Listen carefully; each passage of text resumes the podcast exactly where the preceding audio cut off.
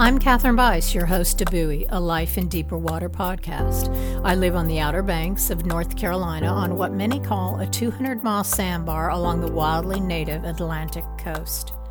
As a nonprofit professional, I had such a heart for bringing resources to underserved youth and artists, New York City, Los Angeles, but the ocean is now my daily muse.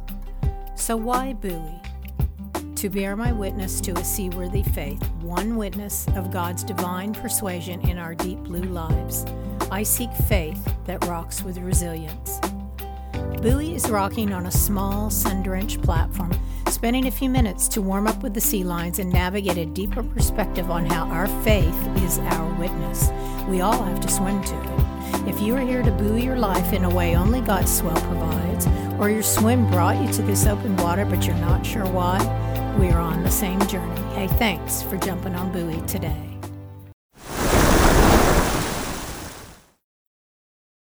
Welcome to Buoy, a Life in Deeper Water podcast, episode 19 600 Miles to Why God's Love Legacy. Hello, human. In April of 2019, we entered the Lincoln Tunnel for another quick round trip New York City to the Outer Banks to check progress on a home we were building on Kitty Hawk Bay. Our road goal was to reach the Chesapeake Bay Bridge Tunnel by 9:30 p.m. and our OBX hotel before midnight. We planned to meet our son the next morning, who was making an early drive east from Raleigh. As we approached the bridge entrance a little ahead of schedule, we slowed to the visual of hundreds of cars in the parking lot and an officer. The 17 mile bridge was closed due to 50 mile per hour winds. We wondered why so many were willing to wait out nature's timeline. Seemed like a sure road to an overnighter in the car. We turned around, eager to find the alternate route. Impatient with GPS misinformation about country roads, we opted for old school.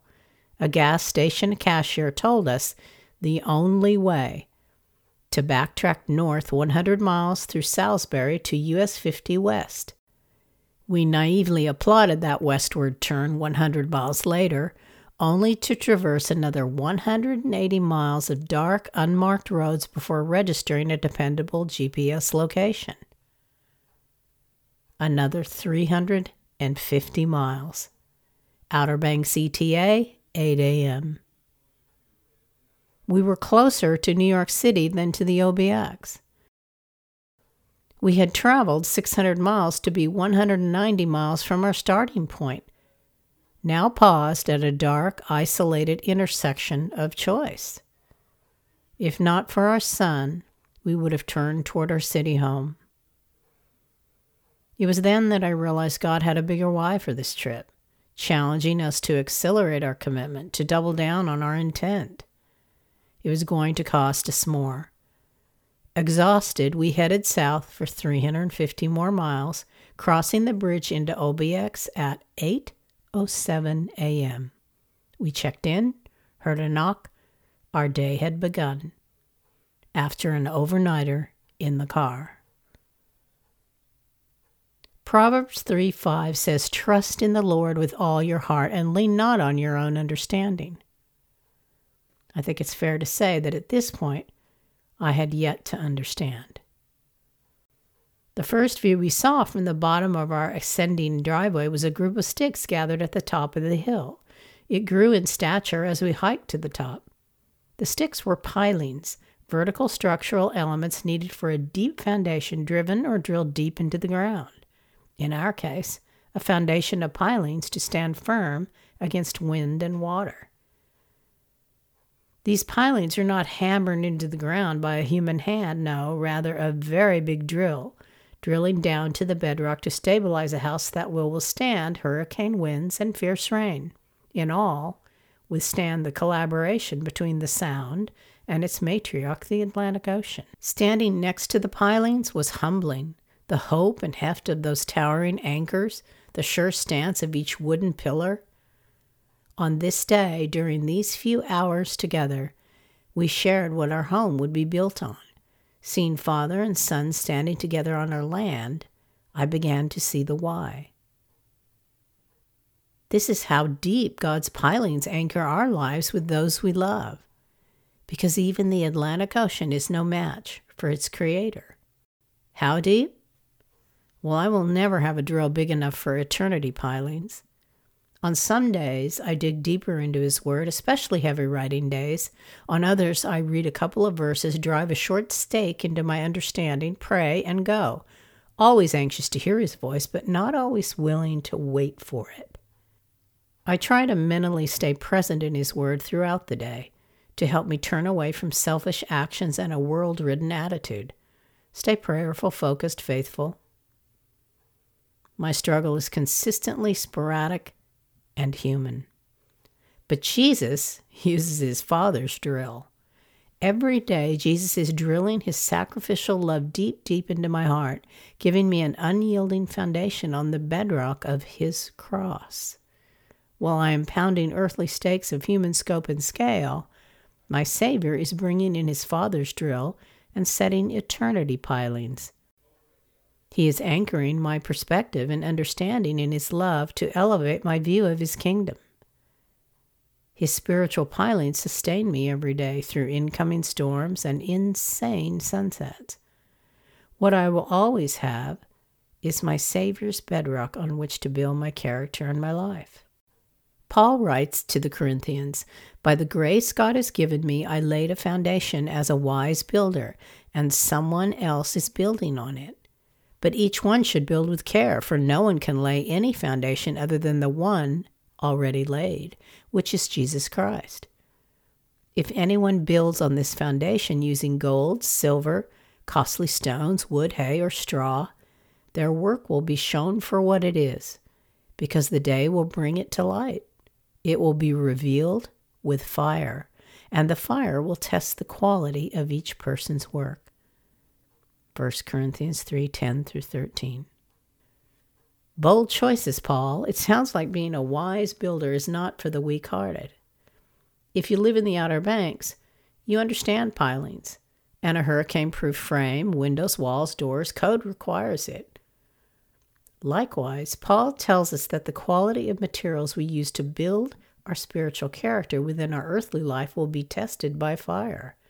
What we use to build our character on his eternal pilings should cost us. Our time, spiritual gifts, and resources are most valuable, most enduring qualities that will stand the test of fire. So I'm thinking this should be our daily introspection on a mental loop. How will His Word build my character on His legacy pilings today? With whom will I share my spiritual gifts today? Which assets and resources will I give to others today? A mental loop that reminds us about what we are building spiritual character. Our little road trip was not over when we left our work site. Traveling back to New York City, I wrestled with an entangled mess of what I call truth knots.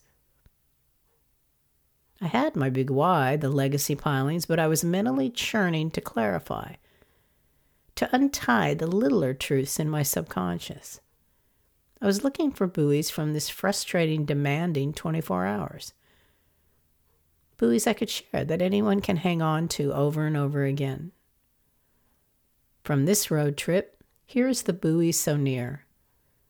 The solutions God puts in front of you might be one parking lot away don't overlook solutions in close proximity. Had we pulled in and asked a few people, we would have gained insight about how long the wait might be from daily bridge commuters. We may have been only one or two brief conversations, a much shorter wait, and 17 miles from the south side of the problem. Just saying, God is in the parking lot with you. From this road trip, here is my buoy adrift. Your faith is anchored to God. He keeps pace when you make decisions that run you adrift. He builds your character, perspective, and understanding along your misguided human way. When you backtrack, detour, drift, you will still reach your destination if your faith is tethered to His faith. You are the only one who will ever let go. God will never let go. From this road trip, here is my buoy afar. The distance you travel is not measured in miles. It is measured in love and truth. To drive 600 miles with 350 left to go on a 440 mile trip to your destination doesn't add up in your favor mathematically. But spiritually, you reach your destination when you embrace the why of your trip. The spiritual distance we travel in our experiences is the destination. God drills deep to give our love legacy a permanent foundation. There are transitions with children, our loved ones, that illuminate our mortality and our legacy in unexpected ways. Whether it is a home, a shared family experience, a bond from hardship, they are all a love bridge between our lifetimes. What am I talking about, really?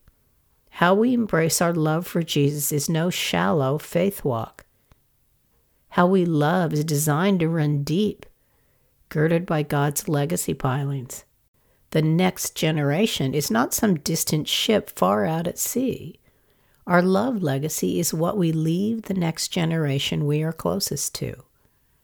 We do not leave our loved ones earthly things. All of that passes. We leave the legacy of how we love. Paul writes to the Ephesians, so that Christ may dwell in your hearts through faith.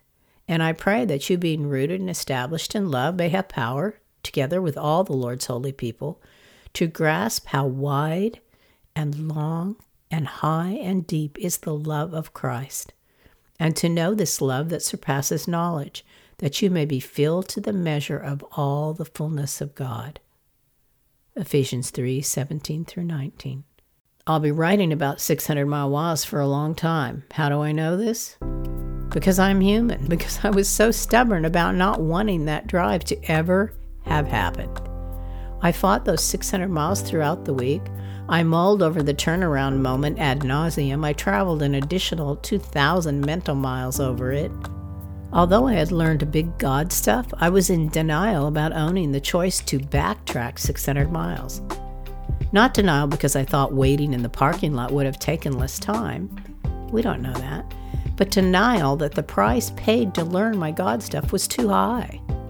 Not necessary. Wouldn't I have learned it without all those miles? No. By the end of the week, mentally exhausted, I accepted it. Life is full of 600 mile whys. You have to double down to go the spiritual distance. God will ask you to make that commitment again and again, not when you think you are ready, but in the center of chaos, an unexpected challenge, a hasty decision, a messy experience that makes you road weary and wondering about the why. You won't be prepared, you won't have packed for it. You will have no opportunity to regroup and rest during it. But God's plan for you is this your why is how you will grow. And you have to be fierce about wanting to grow, about wanting God's why, God's way. For what? The view He gives you of His kingdom to share with the generation who first follows you, second walks alongside of you, then passes on the love legacy to the generation in their midst, because we leave the legacy of how we love. His grace, my gratitude See you on the buoy.